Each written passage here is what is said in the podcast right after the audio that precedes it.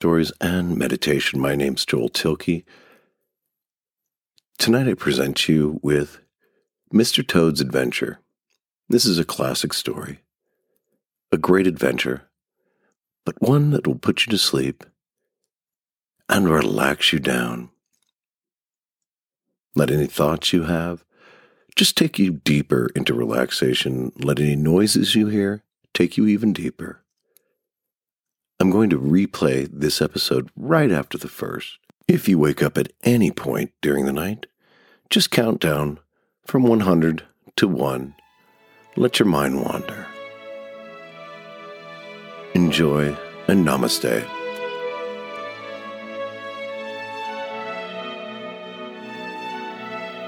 Welcome to Sleep Stories. My name is Ruben de la Plata and I am here to guide you gently to sleep with this classic tale, Toad's Adventure. From the Wind in the Willows. Toad's adventure follows Mr. Toad as he tries to escape from his jail cell, where he is being held for borrowing someone's motor car without permission. The jailer's daughter takes pity on him, and Toad's great escape begins.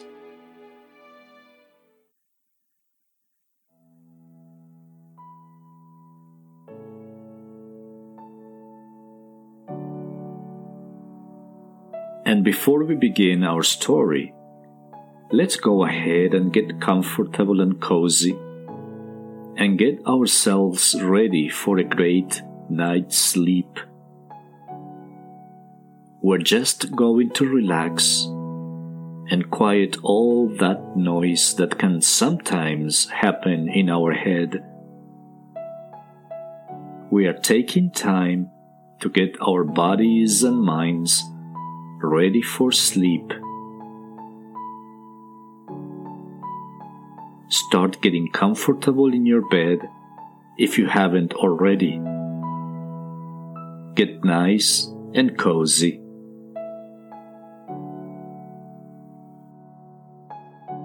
Good.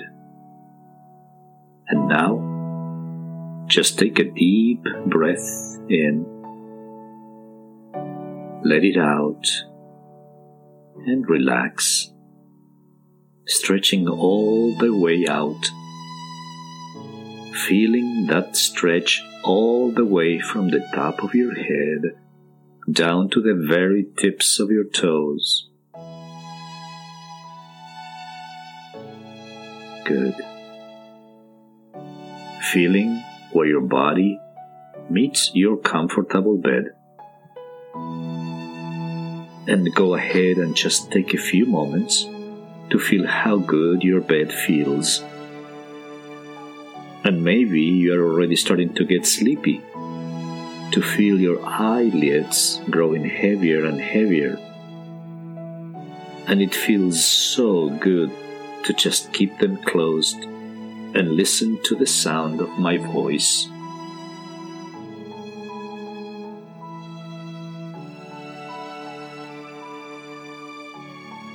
Good. Let any sounds you hear take you deep into relaxation. Let any thoughts you might have take you even deeper.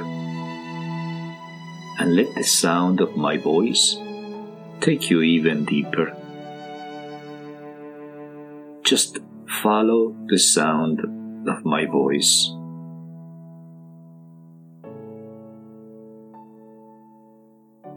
Toad's Adventure by Kenneth Grahame.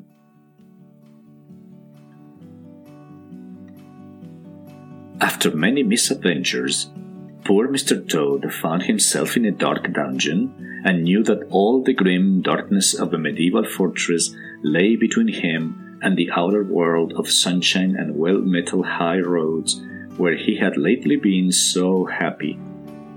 He flung himself at full length on the floor and shed bitter tears as he was so very upset at his situation.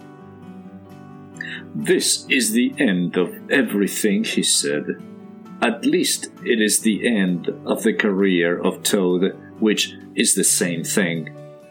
The popular and handsome Toad, the rich and hospitable Toad, the Toad so free and careless and debonair. Stupid animal that I was, he said, for stealing that motor car, and now I must languish in this dungeon till people who were proud to say they knew me have forgotten the very name of Toad. Oh, wise old badger, he said. Oh, clever, intelligent rat and sensible mole.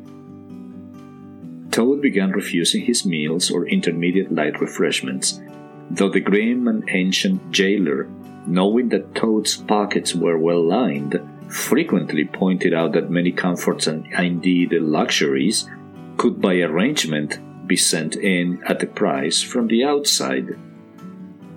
Now the jailer had a daughter, a pleasant wench and good hearted, who assisted her father in the lighter duties of his post. This kind hearted girl, pitying the misery of Toad, said to her father one day, Father, I can't bear to see that poor beast so unhappy and getting so thin. You let me have the managing of him. You know how fond of animals I am. I'll make him eat from my hand and sit up and do all sorts of things. Her father replied that she could do what she liked with him. He was tired of Toad and his sulks and his airs and his meanness. So that day, she went on her errand of mercy and knocked at the door of Toad's cell. Now cheer up, Toad, she said coaxingly on entering, and sit up and dry your eyes and be a sensible animal, and do try and eat a bit of dinner. See, I brought you some of mine, hot from the oven. The smell of cabbage reached the nose of Toad as he lay prostrate in his misery on the floor and gave him the idea for a moment that perhaps life was not such a blank and desperate thing as he had imagined. But still, he wailed and kicked with his legs and refused to be comforted. So the wise girl retired for the time, but of course, a good deal of the smell of hot cabbage remained behind, as it will do, and Toad, between his sobs, sniffed and reflected and gradually began to think new and inspiring thoughts of chivalry and poetry and deeds still to be done of his friends who would surely rescue him. When the girl returned, some hours later, she carried a tray with a cup of fragrant tea steaming on it and a plate piled up with very hot buttered toast cut thick, very brown on both sides, with the butter running through the holes in it in great golden drops like honey from the honeycomb. The smell of that buttered toast simply talk to Toad and with no uncertain voice. Toad sat up on end once more, dried his eyes, sipped his tea, and munched his toast, and soon began talking freely about himself and the house he lived in and his doings there and how important he was and what a lot his friends thought of him. The daughter encouraged him to go on. Tell me about Toad Hall, she said. It sounds beautiful. Toad Hall, said the toad proudly is an eligible self contained gentleman's residence very unique, dating in part from the 14th century but replete with every modern convenience, up to date sanitation, five minutes from church, post office, and golf links, suitable for. Bless the animals, said the girl, laughing. I don't want to take it. Tell me something real about it. But first, Wait till I fetch you some more tea and toast. She tripped away and presently returned with a fresh trayful.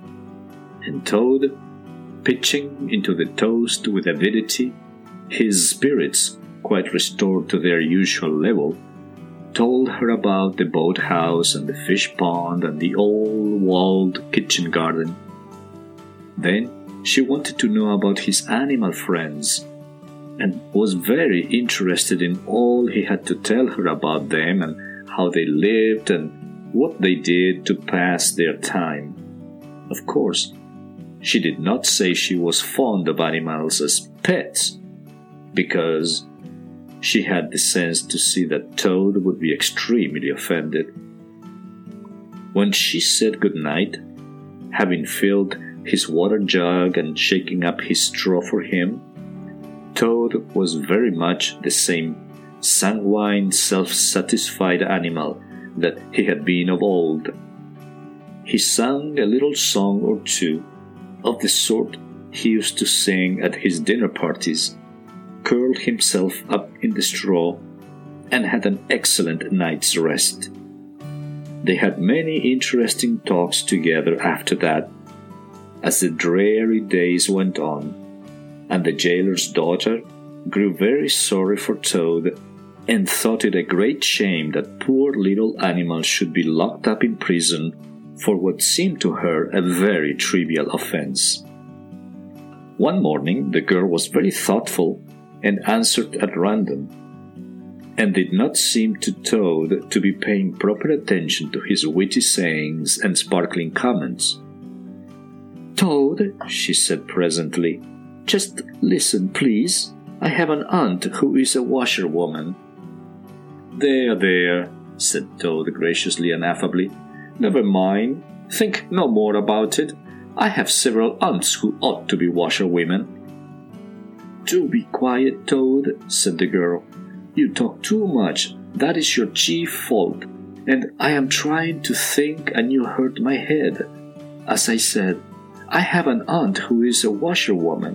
She does the washing for all the prisoners in this castle we try to keep any paying business of that sort in the family, you understand. She takes out the washing on Monday morning and brings it on Friday evening. This is a Thursday. Now, this is what occurs to me. You are very rich. At least you are always telling me so. And she is very poor. A few pounds wouldn't make any difference to you, and it would mean a lot to her. Now, I think if she were properly approached, squared, I believe is the word you animals use, you could come to some arrangement by which she would let you have her dress and bonnet, and so on, and you could escape from the castle as the official washerwoman. You are very alike in many respects, particularly about the figure. We are not, said the toad in a huff. I have a very elegant figure for what I am. So has my aunt, replied the girl, for what she is. But have it your own way. I am trying to help you. Yes, yes, that's all right. Thank you very much indeed, said the toad hurriedly. But look here, you wouldn't surely have Mr. Toad Toad Hall going about the country disguised as a washerwoman? Then you can stop here as Toad, replied the girl with much spirit. I suppose you want to go off in a coach and four. Honest Toad was always ready to admit himself in the wrong. You are a good, kind, clever girl, he said, and I am indeed a proud and stupid toad. I will give you some cash and do whatever you please. The next day, in return for his cash, Toad received a cotton print gown, an apron, a shawl, and a rusty black bonnet. Shaking with laughter, she proceeded to hook and eye him into the cotton print gown, arranged the shawl with a professional fold, and tied the strings of the rusty bonnet under his chin. You are the very image of her, she giggled. Only I'm sure you never looked half so respectable in all your life before. Now, goodbye, Toad, and good luck. Go straight down the way you came up. With a quaking heart, but as firm a footstep as he could command, Toad set forth cautiously on what seemed to be a most hair-brained and hazardous undertaking. But he was soon agreeably surprised to find how easy everything was made for him. The washerwoman's squat figure in its familiar cotton print seemed a passport for every bar, door, and green gateway. Even when he hesitated, uncertain as to the right turning to take, he found himself helped out of his difficulty by the warder at the next gate, anxious to be off to his tea, summoning him to come along sharp and not keep him waiting there all night. However, he kept his temper, though with great difficulty, suited his retort to his company and his supposed character, and did his best not to overstep the limits of good taste. At last he heard the wicket gate in the great outer door click behind him, felt the fresh air of the outer world upon his anxious brow, and knew that he was free. Dizzy with the easy success of his daring exploit, he walked quickly towards the lights of the town, not knowing in the least what he should do next, only quite certain of one thing that he must remove himself as quickly as possible from the neighborhood where the lady he was forced to represent was so well known and so popular a character. As he walked along considering, his attention was caught by some red and green lights a little way off, to one side of the town, and the sound of puffing and snorting of engines and the banging of shunted trucks fell on his ear. Aha! he thought. This is a piece of luck. A railway station is the thing I want most in the whole world at this moment. And what's more, I needn't go through the town to get it. He made his way to the station accordingly, consulted a timetable, and found that a train bound more or less in the direction of his home was due to start in half an hour. More luck, said Toad, his spirits rising rapidly, and went off to the booking office to buy his ticket. He gave the name of the station that he knew to be nearest to the village of which Toad Hall was the principal feature, and mechanically put his fingers in search of the necessary money where his waistcoat pocket should have been. But there, the cotton gown which had nobly stood by him so far, and which he had basely forgotten, intervened and frustrated his efforts, while other travelers, forming up a line behind him, waited with impatience, making suggestions of more or less value and comments of more or less stringency and point. Then, to his horror, he recollected that he had left both coat and waistcoat behind him in his cell, and with them his pocket book, money, keys, watch, matches, pencil case. In his misery, he made one desperate effort to carry the thing off, and with a return to his fine old manner, a blend of the squire and the college don, he said, Look here, I find I've left my purse behind. Just give me that ticket, will you? And I'll send you the money on tomorrow. I am well known in these parts. The clerk stared at him and the rusty black bonnet a moment, and then laughed. I should think you were pretty well known in these parts, he said, if you've tried this game on often. Here, stand away from the window, please, madam. You are obstructing the other passengers. An old gentleman who had been prodding him in the back for some moments here thrust him away and what was worse, addressed him as his good woman, which angered Toad more than anything that had occurred that evening.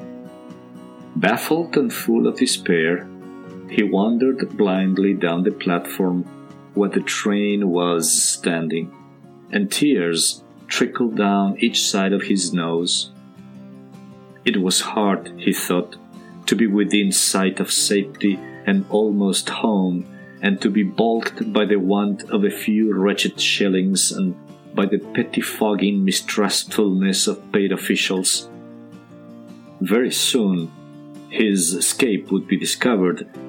The hunt would be up. He would be caught, reviled, loaded with chains, dragged back again to prison and bread and water and straw. His guards and penalties would be doubled, and oh, what sarcastic remarks the girl would make. What was to be done? He was not swift of foot. His figure was unfortunately recognizable. Could he not squeeze under the seat of a carriage? Hello, mother, said the engine driver. What's the trouble? You don't look particularly cheerful. Oh, sir, said Toad, crying afresh, I am a poor and happy washerwoman and I've lost all my money and can't pay for a ticket, and I must get home tonight somehow, and whatever I am to do, I don't know. Oh dear, oh dear. That's bad business indeed, said the engine driver reflectively. Lost all your money? And can't get home? And got some kids too waiting for you, I dare say? Any amount of them, sobbed Toad. And they'll be hungry and playing with matches and upsetting lamps, the little innocents, and quarreling and going on generally. Oh dear, oh dear. Well, I'll tell you what I'll do, said the good engine driver. You are a washerwoman to your trade, says you. Very well, that's that. And I am an engine driver, as you well may see and there is no denying it's terribly dirty work. Uses up a power of shirts, it does, till my missus is fair tired of washing them. If you'll wash a few shirts for me when you get home and send them along, I'll give you a ride on my engine. It's against the company's regulations, but we are not so very particular in these out of the way parts. The toad's misery turned into rapture as he eagerly scrambled up into the cab of the engine. Of course, he had never washed a shirt in his life and couldn't if he tried, and anyhow, he wasn't going to begin. But he thought, when I get safely home to Toad Hall and have money again and pockets to put it in, I will send the engine driver enough to pay for quite a quantity of washing and that will be the same thing or better. The guard waved his welcome flag, the engine driver whistled in cheerful response, and the train moved out of the station. As the speed increased, and the toad could see on either side of him real fields and trees and hedges and cows and horses all flying past him, and as he thought how every minute was bringing him nearer to Toad Hall, and sympathetic friends, and money to chink in his pocket, and a soft bed to sleep in, and good things to eat, and praise and admiration at the recital of his adventures and his surpassing cleverness, he began to skip up and down and shout and sing snatches of song. They had covered many and many a mile, and Toad was already considering what he would have for supper as soon as he got home, when he noticed that the engine driver, with a puzzled expression on his face, was leaning over the side of the engine and listening hard. Then he saw him climb onto the coals and gaze out over the top of the train. Then he returned and said to Toad, it's very strange. We're the last train running in this direction tonight, yet I could be sworn that I heard another following us. By this time, the moon was shining brightly, and the engine driver, steadying himself on the coal, could command a view of the line behind them for a long distance. Presently he called out, I can't see it clearly now. It's an engine on our rails, coming along at a great pace. It looks as if we were being pursued. The miserable toad, crouching in the cold dust, tried hard to think of something to do with this small want of success. They are gaining on us fast, cried the engine driver.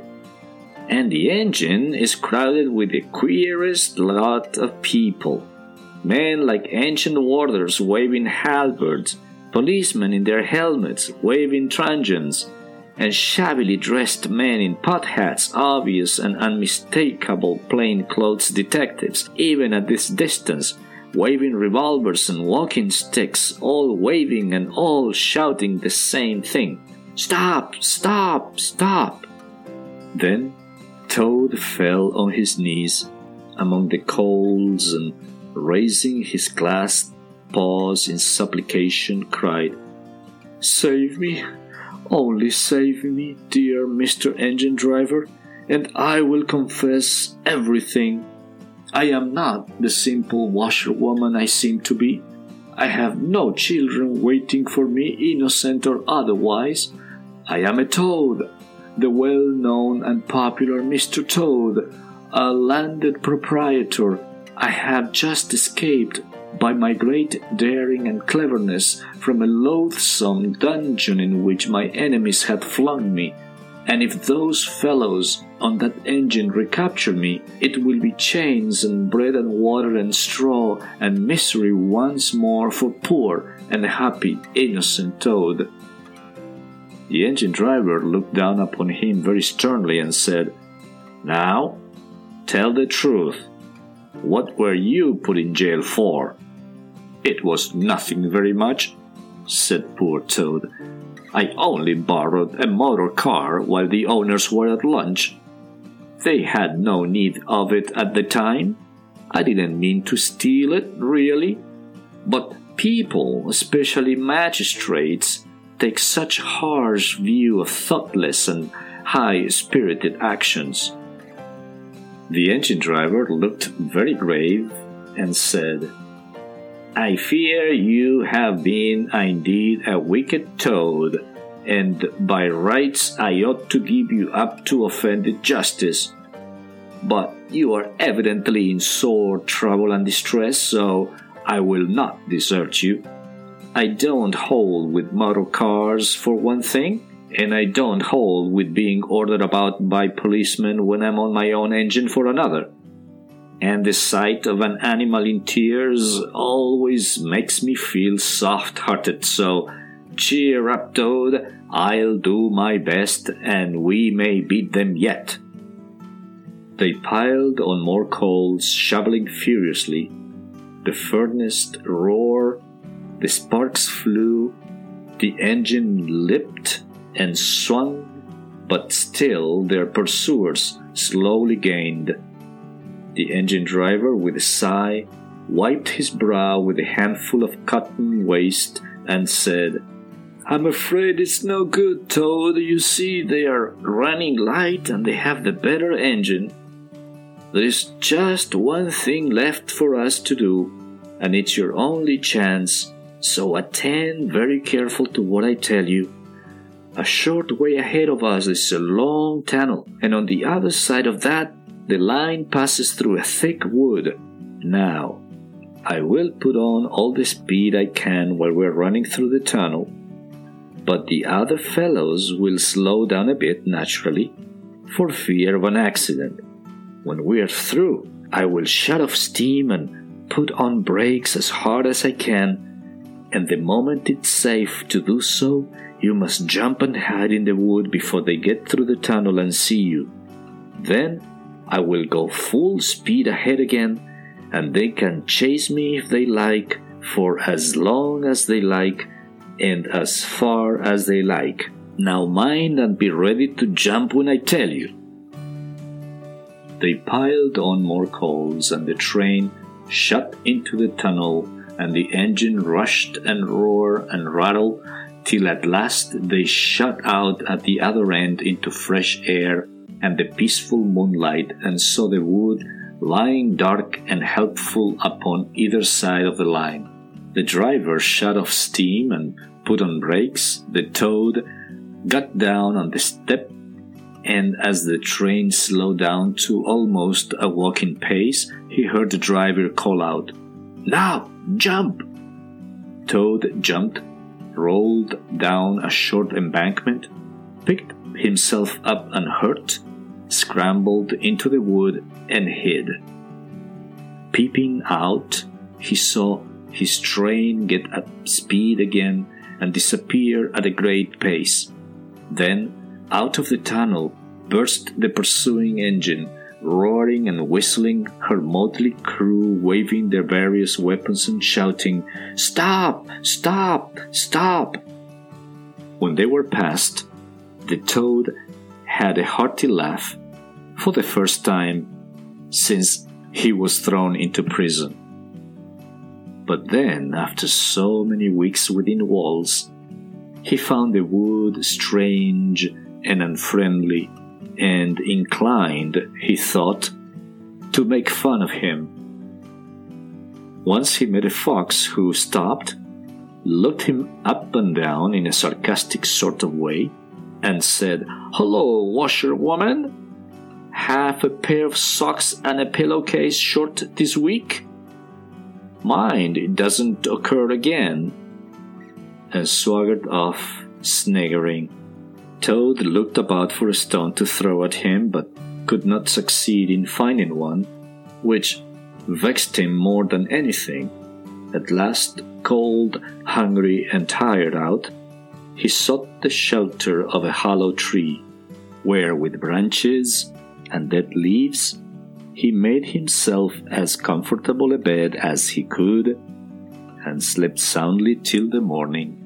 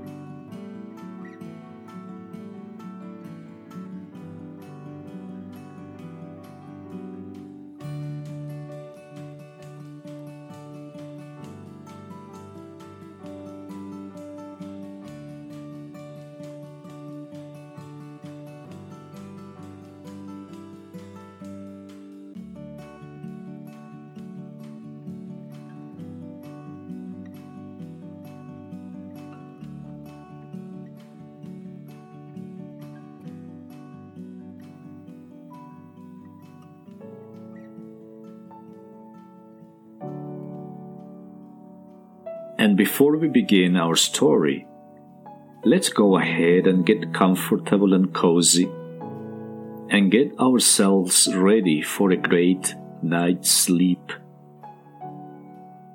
We're just going to relax and quiet all that noise that can sometimes happen in our head. We are taking time to get our bodies and minds ready for sleep. Start getting comfortable in your bed if you haven't already. Get nice and cozy.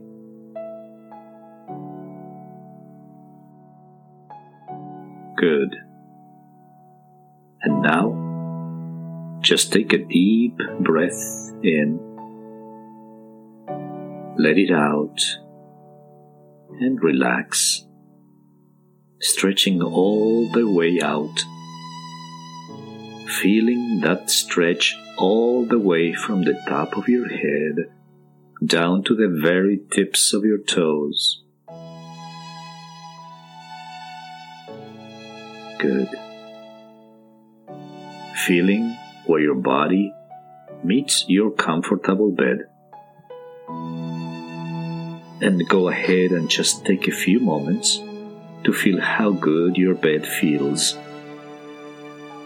And maybe you are already starting to get sleepy, to feel your eyelids growing heavier and heavier. And it feels so good to just keep them closed and listen to the sound of my voice.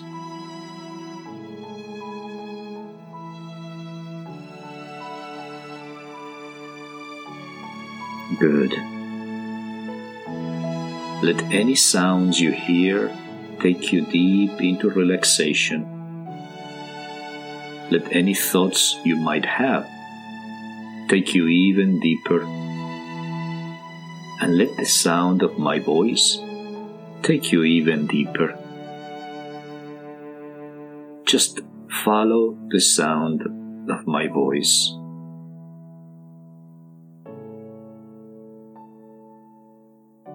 Toad's Adventure by Kenneth Grahame.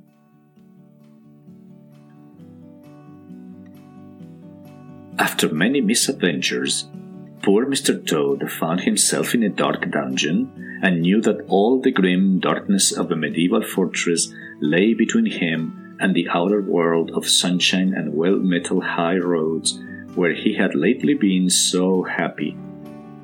He flung himself at full length on the floor and shed bitter tears as he was so very upset at his situation. This is the end of everything, he said.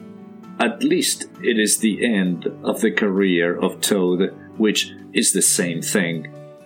The popular and handsome Toad, the rich and hospitable Toad, the Toad so free and careless and debonair.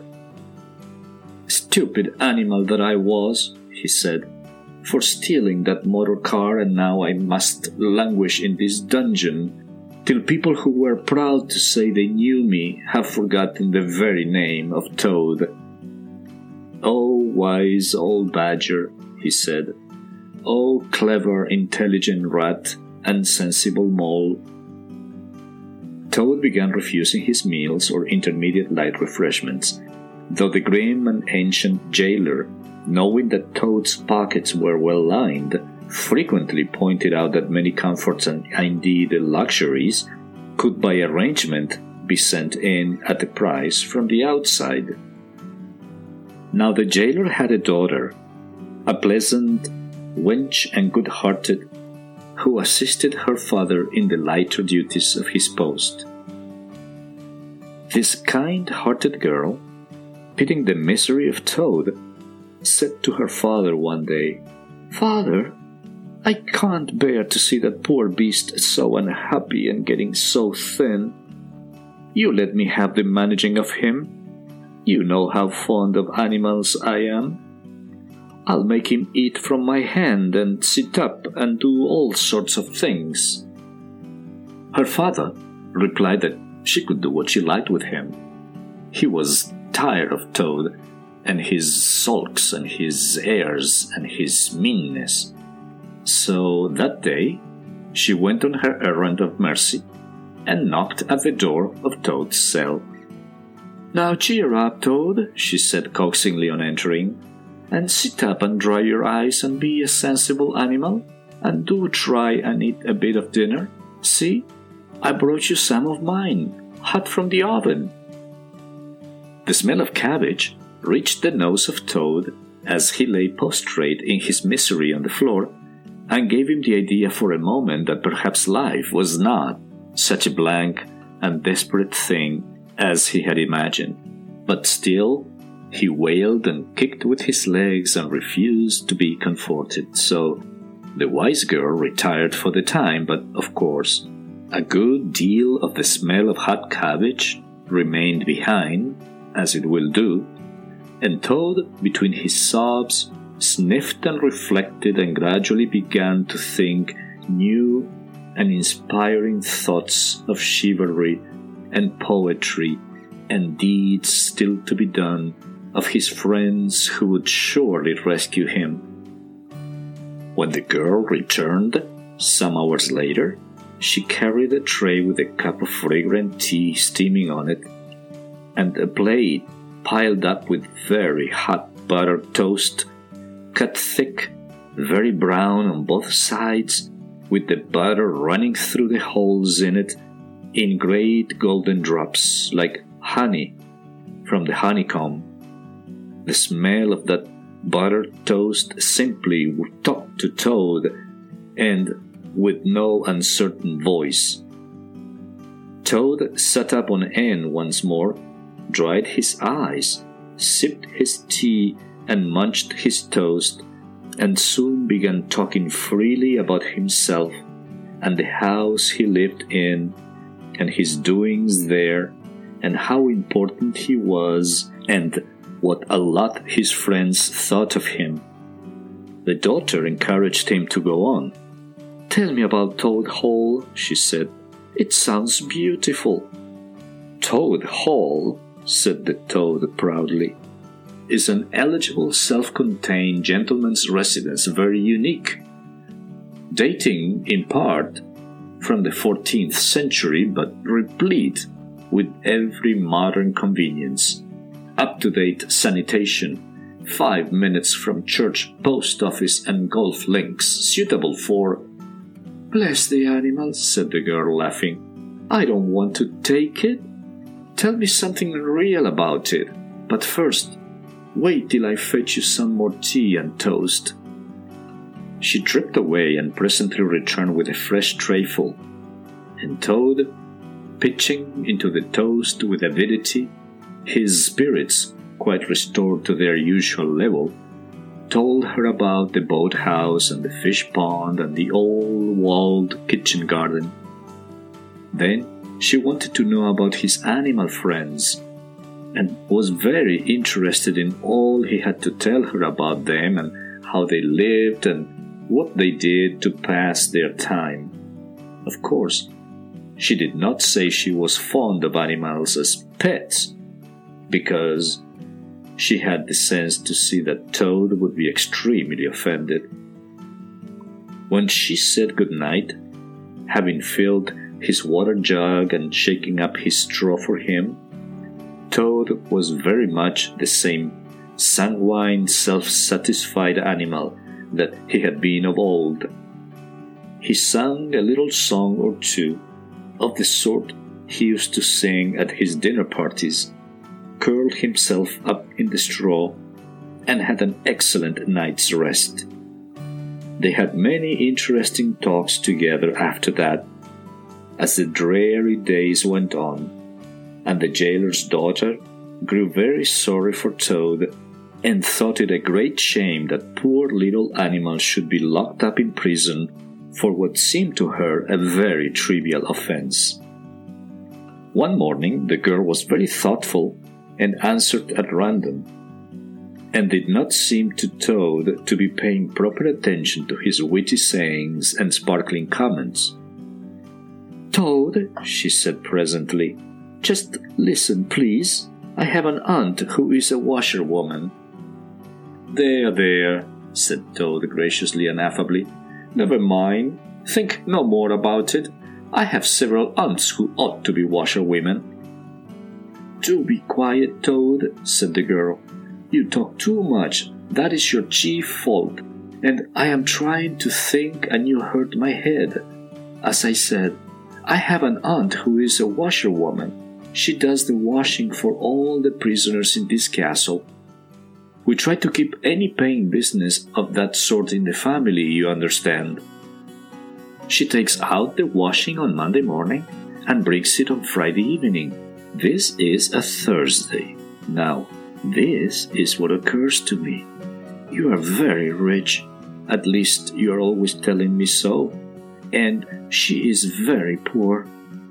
A few pounds wouldn't make any difference to you, and it would mean a lot to her.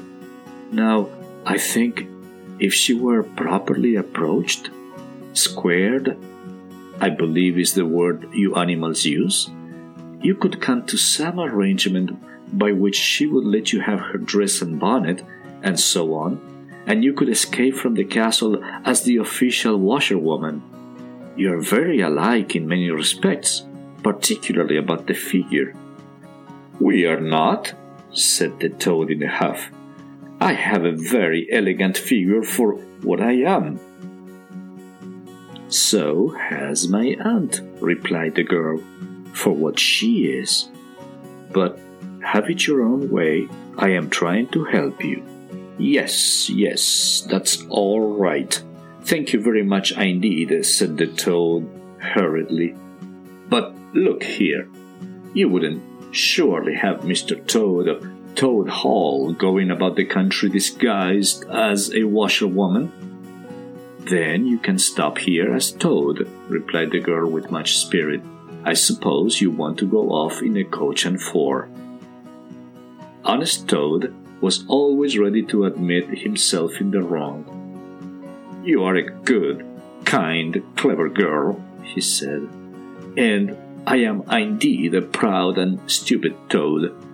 I will give you some cash and do whatever you please. The next day, in return for his cash, Toad received a cotton print gown, an apron, a shawl, and a rusty black bonnet. Shaking with laughter, she proceeded to hook and eye him into the cotton print gown arranged the shawl with a professional fold, and tied the strings of the rusty bonnet under his chin. You are the very image of her, she giggled. Only I'm sure you never looked half so respectable in all your life before. Now, goodbye, Toad, and good luck. Go straight down the way you came up. With a quaking heart, but as firm a footstep as he could command, Toad set forth cautiously on what seemed to be a most hare-brained and hazardous undertaking. But he was soon agreeably surprised to find how easy everything was made for him. The washerwoman's squat figure in its familiar cotton print seemed a passport for every bar, door, and green gateway. Even when he hesitated, uncertain as to the right turning to take, he found himself helped out of his difficulty by the warder at the next gate, anxious to be off to his tea, summoning him to come along sharp and not keep him waiting there all night. However, he kept his temper, though with great difficulty, suited his retort to his company and his supposed character, and did his best not to overstep the limits of good taste. At last he heard the wicket gate in the great outer door click behind him, felt the fresh air of the outer world upon his anxious brow, and knew that he was free. Dizzy with the easy success of his daring exploit, he walked quickly towards the lights of the town, not knowing in the least what he should do next, only quite certain of one thing that he must remove himself as quickly as possible from the neighborhood where the lady he was forced to represent was so well known and so popular a character. As he walked along considering, his attention was caught by some red and green lights a little way off, to one side of the town, and the sound of puffing and snorting of engines and the banging of shunted trucks fell on his ear. Aha! he thought. This is a piece of luck. A railway station is the thing I want most in the whole world at this moment. And what's more, I needn't go through the town to get it he made his way to the station accordingly, consulted a timetable, and found that a train bound more or less in the direction of his home was due to start in half an hour. More luck, said Toad, his spirits rising rapidly, and went off to the booking office to buy his ticket.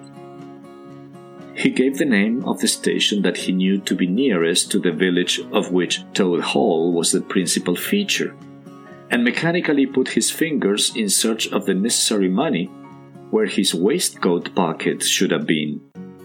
But there, the cotton gown which had nobly stood by him so far, and which he had basely forgotten, intervened and frustrated his efforts, while other travelers forming up a line behind him, waited with impatience, making suggestions of more or less value and comments of more or less stringency and point.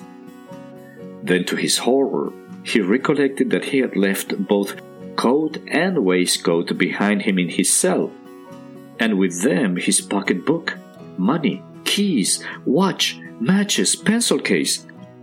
In his misery, he made one desperate effort to carry the thing off, and with a return to his fine old manner, a blend of the squire and the college don, he said, Look here, I find I've left my purse behind.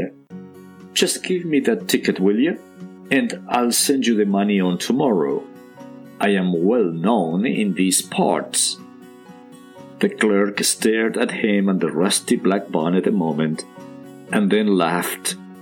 I should think you were pretty well known in these parts, he said, if you've tried this game on often. Here, stand away from the window, please, madam. You are obstructing the other passengers. An old gentleman who had been prodding him in the back for some moments here thrust him away and what was worse, addressed him as his good woman, which angered Toad more than anything that had occurred that evening. Baffled and full of despair, he wandered blindly down the platform where the train was standing, and tears trickled down each side of his nose. It was hard, he thought, to be within sight of safety and almost home and to be balked by the want of a few wretched shillings and by the pettifogging mistrustfulness of paid officials. Very soon, his escape would be discovered. The hunt would be up. He would be caught, reviled, loaded with chains, dragged back again to prison and bread and water and straw. His guards and penalties would be doubled, and oh, what sarcastic remarks the girl would make. What was to be done? He was not swift of foot. His figure was unfortunately recognizable. Could he not squeeze under the seat of a carriage? Hello, mother, said the engine driver. What's the trouble? You don't look particularly cheerful. Oh, sir, said Toad, crying afresh, I am a poor and happy washerwoman, and I've lost all my money and can't pay for a ticket, and I must get home tonight somehow, and whatever I am to do, I don't know. Oh dear, oh dear. That's bad business indeed, said the engine driver reflectively. Lost all your money? And can't get home? And got some kids too waiting for you, I dare say? Any amount of them, sobbed Toad. And they'll be hungry and playing with matches and upsetting lamps, the little innocents and quarreling and going on generally. Oh dear, oh dear. Well, I'll tell you what I'll do, said the good engine driver. You are a washerwoman to your trade, says you. Very well, that's that. And I am an engine driver, as you well may see, and there is no denying it's terribly dirty work. Uses up a power of shirts, it does, till my missus is fair tired of washing them. If you wash a few shirts for me when you get home and send them along, I'll give you a ride on my engine. It's against the company's regulations, but we are not so very particular in these out of the way parts. The toad's misery turned into rapture as he eagerly scrambled up into the cab of the engine of course, he had never washed a shirt in his life and couldn't if he tried, and anyhow, he wasn't going to begin. But he thought, when I get safely home to Toad Hall and have money again and pockets to put it in, I will send the engine driver enough to pay for quite a quantity of washing, and that will be the same thing or better. The guard waved his welcome flag the engine driver whistled in cheerful response, and the train moved out of the station.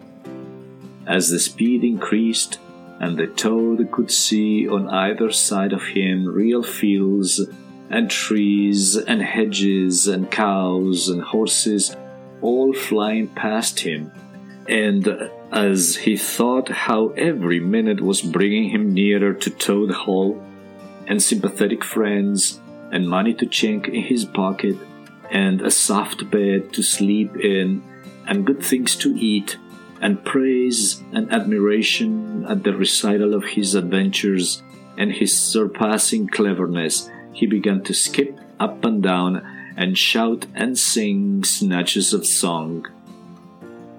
They had covered many and many a mile, and Toad was already considering what he would have for supper as soon as he got home when he noticed that the engine driver, with a puzzled expression on his face, was leaning over the side of the engine and listening hard. Then he saw him climb onto the coals and gaze out over the top of the train.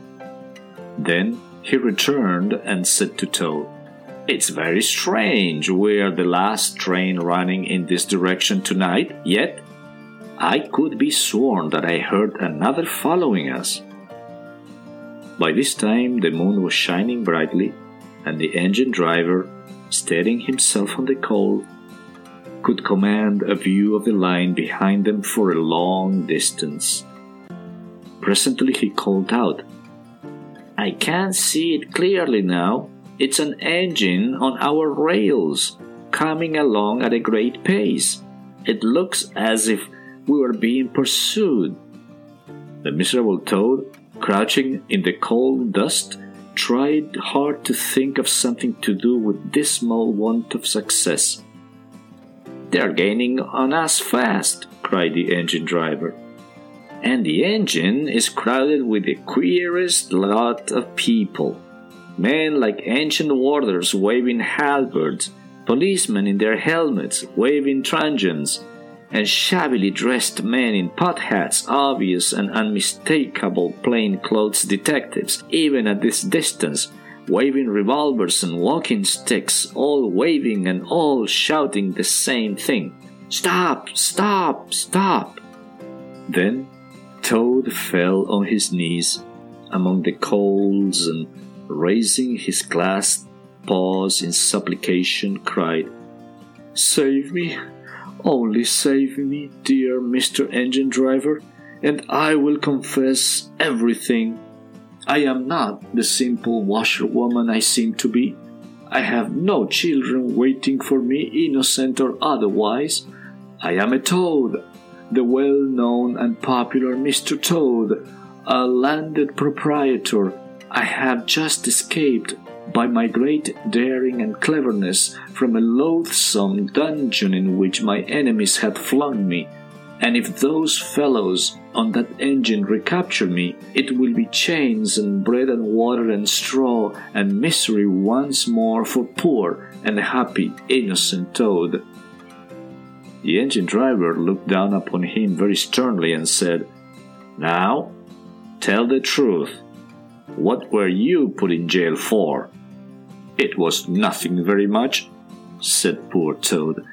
I only borrowed a motor car while the owners were at lunch. They had no need of it at the time. I didn't mean to steal it, really. But people, especially magistrates, take such harsh view of thoughtless and high spirited actions. The engine driver looked very grave and said, I fear you have been indeed a wicked toad, and by rights I ought to give you up to offended justice. But you are evidently in sore trouble and distress, so I will not desert you.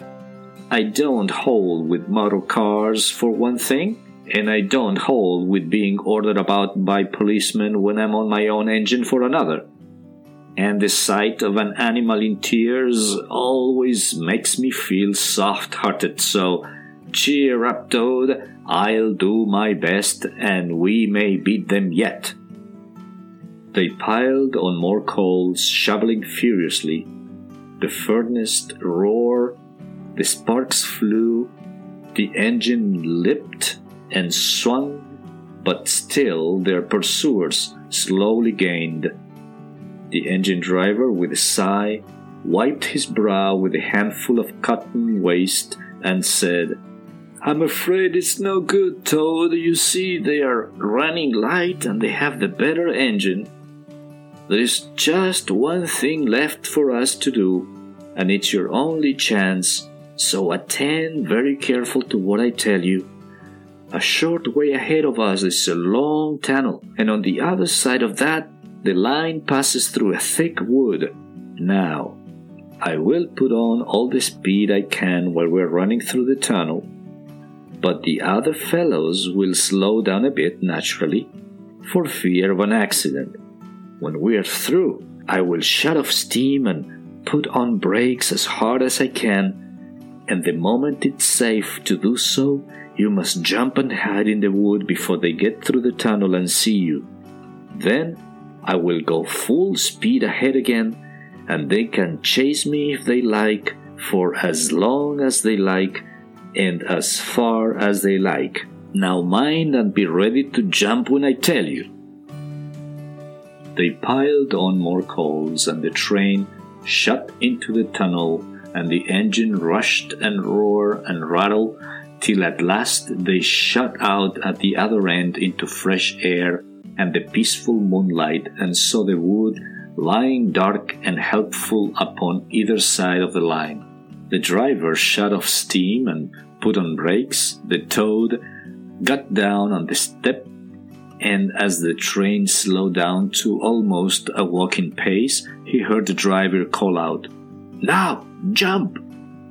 Toad jumped, rolled down a short embankment, picked himself up unhurt, scrambled into the wood and hid. Peeping out, he saw his train get up speed again and disappear at a great pace. Then, out of the tunnel, burst the pursuing engine, roaring and whistling, her motley crew waving their various weapons and shouting, Stop! Stop! Stop! When they were past, the toad had a hearty laugh for the first time since he was thrown into prison. But then, after so many weeks within walls, he found the wood strange and unfriendly, and inclined, he thought, to make fun of him. Once he met a fox who stopped, looked him up and down in a sarcastic sort of way, and said, Hello, washerwoman! Have a pair of socks and a pillowcase short this week? Mind it doesn't occur again. And swaggered off, sniggering. Toad looked about for a stone to throw at him, but could not succeed in finding one, which vexed him more than anything. At last, cold, hungry, and tired out, he sought the shelter of a hollow tree, where with branches and dead leaves he made himself as comfortable a bed as he could and slept soundly till the morning.